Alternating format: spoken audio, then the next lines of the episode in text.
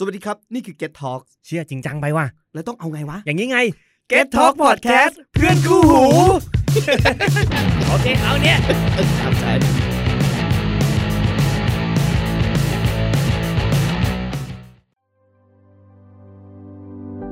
Turning Point ทุกชีวิตมีจุดเปลี่ยน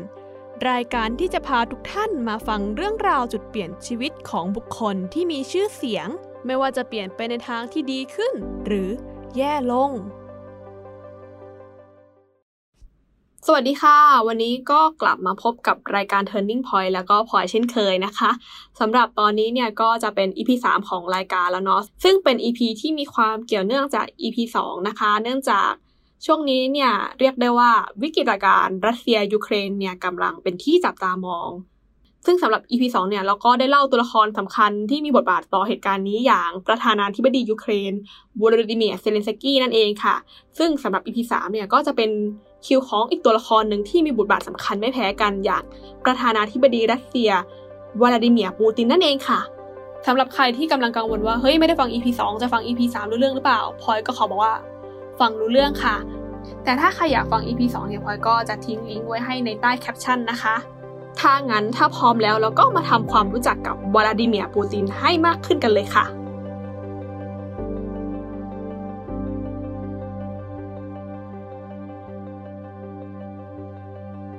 วลาดิเมียร์ปูตินเนี่ยเขาก็จะมีชื่อเต็มว่าวลาดิเมียร์วลาดิมิโลวิชปูตินนะคะเขาเกิดเมื่อวันที่เจ็ดตุลาคมคริสตศักราชหนึ่งพันเก้าร้อยห้าสิบสองณเมืองเลนินกราดหรือชื่อในปัจจุบันก็คือเมืองเซนต์ปีเตอร์เบิร์กนะคะในช่วงวัยเด็กเนี่ยทางบ้านของปูตินเนี่ยไม่ได้มีสถานะที่ดีมากนักแต่ถึงอย่างนั้นเขาก็เป็นคนที่มีความพยายามมีความสู้ชีวิตนะคะจนสามารถสำเร็จการศึกษาในคณะนิติศาสตร์มหาวิทยาลัยเลนินกราดหรือเซนต์ปีเตอร์เบิร์กได้นะคะหลังจากสำเร็จการศึกษาเนี่ยเขาก็มาเป็นสายลับให้กับ เค จี บี หรือหน่วยสืบราชการลับของสหภาพโซเวียตนะคะเราต้องเข้าใจว่าในตอนที่ปูตินยังเป็นเด็กหรือยังเป็นวัยรุ่นเนี่ยสหภาพโซเวียตตอนนั้นเนี่ยยังไม่ได้แตกเป็นสิบห้าประเทศอย่างที่เรารู้จักในตอนนี้นะคะอ่าถ้าเกิดเพื่อนๆได้ฟัง อี พี สองมาด้วยเนี่ยก็จะเห็นได้ว่าเออทั้งวลาดิเมียร์ปูตินแล้วก็โวโลดิเมียร์เซเลนสกี้เนี่ยสองคนนี้เนี่ยมีความคล้ายคลึงกันตรงที่เขาเป็นคนที่จบคณะนิติศาสตร์เหมือนกันแต่ว่าเส้นทางชีวิตจะต้องมีช่วงนึงเนี่ยที่ไม่ได้ทำงานเกี่ยวกับกฎหมายหรือทำงานเกี่ยวกับนิติศาสตร์เรียกได้ว่าเป็นความบังเอิญที่แบบคล้ายคลึงกันแบบไม่น่าเชื่อกันเลยนะคะอ่าว่าแต่เพื่อนๆสงสัยกันหรือเปล่าว่าทำไมปูตินเนี่ยถึงได้มาเป็นสายลับเราลองมาวิเคราะห์ตัวละครนี้กันดีกว่าค่ะเราต้องท้าความก่อนว่าในวัยเด็กของปูตินเนี่ยสหภาพโซเวียตเรียกว่าเป็นประเทศที่เป็นสหภาพที่มีความเกรียงไกรเทียบเคียงกับอเมริกาได้เลยนะคะคนที่อยู่ในสหภาพโซเวียตเนี่ยก็จะมีความชาตินิยมสูงมากมีความรักประเทศสูงมากแล้วก็ในช่วงนั้นเนี่ยปูตินก็เหมือนว่าจะเป็นแฟนหนังแนวสายลับมันก็เลยทำให้ปูตินเนี่ยเออมีความใฝ่ฝันที่อยากจะทำงานรับใช้ชาติด้วยการแบบเออมาเป็นสายลับแน่นอนว่าเขาก็ทำสำเร็จเนาะนับได้ว่าปูตินเนี่ยก็เป็นคนที่เรียกว่ามีความมุมานะและความพยายามสูงมากเลยค่ะเพราะว่าพื้นเพที่บ้านของปูตินเนี่ยก็ไม่ได้แบบเออพร้อมจะสนับสนุนอะไรขนาดนั้นเนาะแต่ว่าไปทำไมอดีตสายลับถึงกลายมาเป็นผู้นำได้ล่ะเนี่ยถ้างั้นเราก็มาลองหาคำตอบพร้อมๆกันเลยค่ะก็จุดพลิกผันของเขาเริ่มตั้งแต่เออการที่เขาได้เริ่มเรียนมหาลัยนะคะเพราะเขาได้พบกับอาจารย์ที่ชื่อว่าอนาโตเลีย ช็อปซักซึ่งในภายหลังเนี่ยจะเป็นตัวละครสำคัญที่ทำให้ปูตินเนี่ยได้เริ่มเข้าสู่เส้นทางการเมืองอย่างจริงๆจังๆนั่นเองค่ะอ่าตอนนี้เพื่อนๆก็จำชื่ออนาโตเลีย ช็อปซักไว้ก่อนเนาะพอยก็ต้องเล่าต่อว่าหลังจากที่ปูตินสำเร็จการศึกษาเนี่ยเขาก็ยังไม่ได้เจออนาโตเลีย ช็อปซักนะคะหลังจากที่เขาลาออกจาก เค จี บี เขาก็มาใช้ชีวิตในฐานะคนธรรมดาธรรมดาคนหนึ่งก่อนจะแบบเออเริ่มหันไปเล่นการเมืองจากการชักชวนของอนาโตเลีย ช็อปซักตอนนั้นเขาเนี่ยลงสมัครเลือกตั้งท้องถิ่นเป็นนายกเทศมนตรีของเมืองเซนต์ปีเตอร์เบิร์กและเขาก็นึกถึงปูตินเขาก็เลยชักชวนให้ปูตินเนี่ยมาเป็นที่ปรึกษานั่นเองค่ะซึ่งเส้นทางการเมืองเล็กๆของเขาเนี่ยไม่มีใครคาดคิดมาก่อนนะคะว่าจากที่ปรึกษานายกเทศมนตรีท้องถิ่นเนี่ยจะกลายมาเป็นประธานาธิบดีได้อ่ะเรากลับมาในช่วงที่อ่าปูตินเนี่ยยังเป็นที่ปรึกษาให้ช็อปซักเนาะก็แน่นอนว่าระหว่างการทำงานให้ช็อปซักเนี่ยปูตินสร้างผลงานให้เป็นที่ประจักษ์มากมายว่าเขาเป็นคนมีความสามารถนะจนสามารถไต่เต้าไปเป็นเจ้าหน้าที่ราชการระดับสูงๆได้ก็หลังจากที่อนาโตเลีย ช็อปซักเนี่ยแพ้การเลือกตั้ง คนที่ชนะการเลือกตั้งเนี่ยก็มาทาบทามให้ปูตินไปทำงานเป็นที่ปรึกษาต่อเพราะว่าปูตินเนี่ยมีผลงานเยอะเนาะแต่ว่าปูตินก็ปฏิเสธค่ะเพราะว่าถ้าเกิดทำอย่างนั้นก็คือเป็นการทรยศอนาโตลี ชอปซักซึ่งนิสัยความจงรักภักดีที่มีต่อเจ้านายของปูตินเนี่ยไปสะดุดตากับที่ปรึกษาประธานาธิบดีบอริส เยลซินนะคะซึ่งในภายหลังเขาก็ได้ชักชวนให้ปูตินเนี่ยมาทำงานเป็นหนึ่งในทีมประธานาธิบดีนั่นเองค่ะซึ่งระหว่างการทำงานเนี่ยเขาก็สร้างผลงานต่างๆมากมายให้เป็นที่ประจักษ์นะคะแน่นอนว่าก็ยิ่งทำให้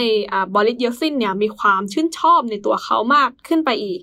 ไม่ว่าจะเป็นการปราบโกงปราบคอร์รัปชันปราบนู่นนี่นั่นซึ่งระหว่างการปราบโกงปราบคอร์รัปชันเนี่ยมันดันไปกระทบกับอนาโตลี ชอปซักเพราะว่าในช่วงนั้นเนี่ยอนาโตลี ชอปซักมีเรียกว่ามีข้อหาเกี่ยวกับการคอร์รัปชันการโกงต่างๆนานาอ่าซึ่งโดยปกติแล้วถ้าเกิดเราเป็นคนแบบว่าปราบโกงเนี่ยถึงแม้ว่าคนคนนั้นจะเป็นคนที่เราเคารพนับถืออ่ะเออแต่ในเชิงการเมืองเนี่ยเราก็ควรจะเอาคนนั้นออกจากตำแหน่งหรือทำให้เขาได้รับโทษถูกไหมคะอ่าสำหรับปูตินไม่ใช่ค่ะปูตินเลือกที่จะไปเป็นทนายให้อนาโตลี ชอปซักเพื่อให้เขาพ้นผิดจากข้อกล่าวหาต่างๆนั่นเองค่ะอ่ะทีเนี้ยพอเราเห็นอย่างนั้นเราก็แบบเฮ้ยทำไมปูตินถึงไปช่วยอนาโตลี ชอปซักวะเราควรจะเอาปูตินออกหรือเปล่าในความคิดของเราจะเป็นอาจจะเป็นอย่างนั้นแต่สำหรับบอริส เยลซินไม่ใช่ค่ะการกระทำแบบนี้ของปูตินเนี่ยทำให้บอริส เยลซินเนี่ยมีความประทับใจในตัวเขาขึ้นไปอีกเพราะว่ามันทำให้เขารู้ว่าเออปูตินเนี่ยเป็นคนที่มีความจงรักภักดีแล้วก็เชื่อถือได้นะคะหลังจากที่บอริส เยลซินลงจากตำแหน่งนะคะเขาก็ให้ปูตินเนี่ยขึ้นมาเป็นคนสำเร็จราชการแทนนะคะแล้วก็ในภายหลังเนี่ยปูตินก็สามารถชนะการเลือกตั้งขึ้นมาเป็นประธานาธิบดีจริงๆได้ในปีสองพันนั่นเองค่ะก็สำหรับปูตินเนี่ยก็ไม่มีใครคิดว่าเออคนคนนี้จะสามารถชนะการเลือกตั้งได้เนาะเพราะว่าเออมีแคนดิเดตที่โดดเด่นกว่าปูตินค่อนข้างเยอะแต่ทำไมปูตินถึงมาชนะการเลือกตั้งล่ะก็มีสองเหตุผลหลักๆเท่าที่พลอยค้นมานะคะก็คือหนึ่งปูตินเนี่ยสร้างผลงานการปราบโกงปราบคอร์รัปชันไว้มากมายในช่วงที่เขาทำงานเป็นทีมประธานาธิบดีอยู่นะคะแล้วก็เหตุผลที่สองที่ทำให้เขาได้ใจประชาชนนั่นก็คือการที่เขายุติสงครามระหว่างรัสเซียและเชเชเนียนั่นเองค่ะสงครามเชเชเนียคืออะไรเชเชเนียก็คือสาธารณรัฐหนึ่งของรัสเซียนะคะก็ถ้าพูดให้เห็นภาพก็คือฟิลประมาณจังหวัดบ้านเราแหละแต่มีการปกครองอะไรที่ซับซ้อนกว่านั้นนะคะเชเชเนียเนี่ยเป็นสาธารณรัฐที่เรียกได้ว่าต้องการที่จะเป็นอิสระจากรัสเซียนะคะซึ่งปูตินเนี่ยไปทำให้เชเชเนียเนี่ยเป็นส่วนหนึ่งของรัสเซียเหมือนเดิมค่ะคุณผู้ฟังอาจจะสงสัยว่าเออการทำแบบนี้เนี่ยมันได้ใจคนรัสเซียยังไงเราต้องทำความเข้าใจคนรัสเซียก่อนนะคะว่าคนรัสเซียเนี่ยเขาเติบโตมาในประเทศที่แบบว่าเออเป็นมหาอำนาจเนาะการที่มีจังหวัดหนึ่งหรือสาธารณรัฐหนึ่งเนี่ยต้องการที่จะแยกออกเป็นเอกเทศเนี่ยมันจะทำให้เขารู้สึกว่าเอ้ยประเทศฉันเริ่มไม่มีความมั่นคงแล้วนะฉันต้องการใครสักคนเนี่ยมาช่วยทำให้ประเทศฉันมั่นคงหรือสร้างความมั่นใจหรือสร้างความเชื่อมั่นให้กับฉันแล้วปูตินเนี่ยก็กลายเป็นคนที่สามารถกอบกู้สถานการณ์นั้นได้ทำให้เขาได้ใจประชาชนไปเต็มๆนั่นเองค่ะซึ่งปูตินเนี่ยได้ดำรงตำแหน่งประธานาธิบดีครั้งแรกเมื่อปีสองพันแล้วเขาก็เออดำรงตำแหน่งมาเรื่อยๆแล้วก็มีสลับกับคนอื่นแล้วก็ให้คนอื่นขึ้นมาบ้าง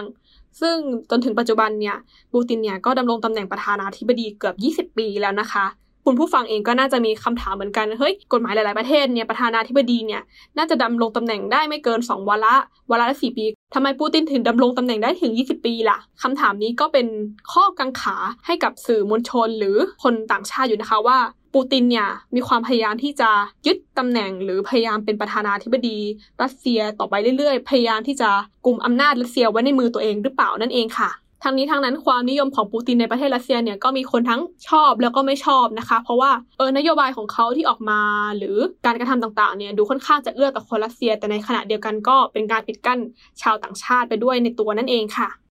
สำหรับ อี พี นี้ก็เหมือน อีพีสอง นะคะเราก็จะมาเล่า Turning Point ที่ทำให้ปูตินเนี่ยตัดสินใจที่จะบุกยูเครนอย่างเป็นทางการนะคะอ่าก่อนอื่นเราต้องมาทำความเข้าใจกับตัวละครที่ชื่อปูตินก่อนเนาะว่าพื้นเพในอดีตเนี่ยเขาเป็นคนยังไงก็ปูตินในวัยเด็กเนี่ยเขาเกิดมาในสภาพแวดล้อมที่แบบว่าเออสหภาพโซเวียตเนี่ยมีความยิ่งใหญ่เกรียงไกรเป็นประเทศมหาอำนาจที่มีศักยภาพเทียบเคียงกับสหรัฐอเมริกานะคะแล้วจู่ๆประเทศที่เขาชื่นชมเนี่ยดันแตกออกเป็นสิบห้าประเทศเนี่ยคุณผู้ฟังคิดว่าปูตินจะมีความรู้สึกยังไงอ่าอาจจะรู้สึกใจสลายหรือแบบเอออาจจะยอมรับไม่ได้เนาะเออปูตินเนี่ยก็แบบว่าเออเขาก็ค่อนข้างจะไม่พอใจแหละอยากทำยังไงก็ได้ให้รัสเซียเนี่ยกลับไปยิ่งใหญ่เกรียงไกรเหมือนสหภาพโซเวียตในตอนนั้นนั่นเองค่ะ ซึ่งความคิดของปูตินเนี่ยก็ได้รับการสนับสนุนจากบทความหนึ่งที่ได้มาจากหน่วยข่าวกองลับจากทางสหรัฐอเมริกาเมื่อปีสองพันยี่สิบเอ็ดนะคะแล้วก็ยังมีอีกหนึ่งเหตุผลที่ทำให้ปูตินเนี่ยตัดสินใจบุกรัสเซียในช่วงนี้นะคะนั่นก็คือเหตุผลทางด้านยุทธศาสตร์นั่นเองค่ะซึ่งเหตุผลทางด้านยุทธศาสตร์เนี่ยก็จะเป็นเรื่องยุทธศาสตร์ทางด้านเวลานะคะมันมีค่อนข้างหลายเหตุผลแต่พลอยขอพูดถึงสองเหตุผลหลักๆละกันค่ะเหตุผลแรกนะคะก็คือสหรัฐอยู่ในช่วงลองวีคเอนด์พอดีค่ะลองวีคเอนด์ถ้าพลอยจำไม่ผิดก็จะอยู่ในช่วงประมาณวันที่ยี่สิบสองถึงวันที่ยี่สิบสี่เนาะซึ่งในช่วงวันลองวีคเอนด์เนี่ยข้าราชการของฝั่งสหรัฐจะไม่ทำงานนะคะซึ่งพอเป็นลองวีคเอนด์แล้วอ่ะเออปูตินก็ตัดสินใจที่จะบุกเพราะว่าจะได้ไม่มีอะไรมาขวางกั้นในการบุกยูเครนของเขานั่นเองค่ะแล้วก็อีกเหตุผลนึงก็คือรัสเซียเนี่ยเป็นสมาชิก ยู เอ็น เอส ซี ถูกไหมคะพอเป็นสมาชิก ยู เอ็น เอส ซี เนี่ยมันก็จะมีวนตำแหน่งประธานไปเรื่อยๆแล้วทีนี้เนี่ยในช่วงเดือนนี้เนี่ยในช่วงรอบนี้เนี่ยรัสเซียดันได้วนตำแหน่งมาเป็นประธานพอดีการเป็นประธานของ ยู เอ็น เอส ซี มันดียังไงอ่ามันดีตรงที่เขามีสิทธิ์โหวตวีโต้นั่นเองค่ะอ่าเพื่อนๆก็พอจะปฏิปต่อเรื่องราวกันได้แล้วใช่ไหมคะว่าการโหวตวีโต้เนี่ยมันส่งผลอะไรบ้างและนั่นก็เป็นสาเหตุที่ทำให้ปูตินตัดสินใจบุกยูเครนในช่วงนี้นั่นเองค่ะอ่าจากที่พลอยเล่าไปเนี่ยก็จะเห็นได้ชัดว่าปูตินเนี่ยก็เป็นอีกหนึ่งผู้นำที่มีความสามารถมากมายนะคะแต่พลอยก็ไม่กล้าพูดเต็มปากว่าความสามารถที่เขานำไปใช้เนี่ยนำไปใช้ในทางที่ถูกต้องหรือเปล่านะคะสำหรับ อี พี นี้ก็เหมือนกับ อีพีสองนะคะพลอยและรายการ Turning Point เองก็ขอแสดงความเสียใจแก่ผู้ที่รับผลกระทบจากเหตุการณ์รัสเซียยูเครนในครั้งนี้ด้วยค่ะอ่าสำหรับ อีพี นี้ก็หนักหน่วงเหมือน อีพีสองเนาะสำหรับ อีพี ถัดไปพลอยก็ขอแอบสปอยว่าจะมีเนื้อหาที่เบาขึ้นนะคะและก็ยังเป็น อีพี ที่เกี่ยวกับคนบันเทิงอีกด้วยอ่าพอรู้อย่างนี้แล้วก็อย่าลืมมาฟังกันนะคะเวลาเดิมวันจันทร์เวลาสองทุ่มอย่าลืมเข้ามาฟังกันเยอะๆนะคะ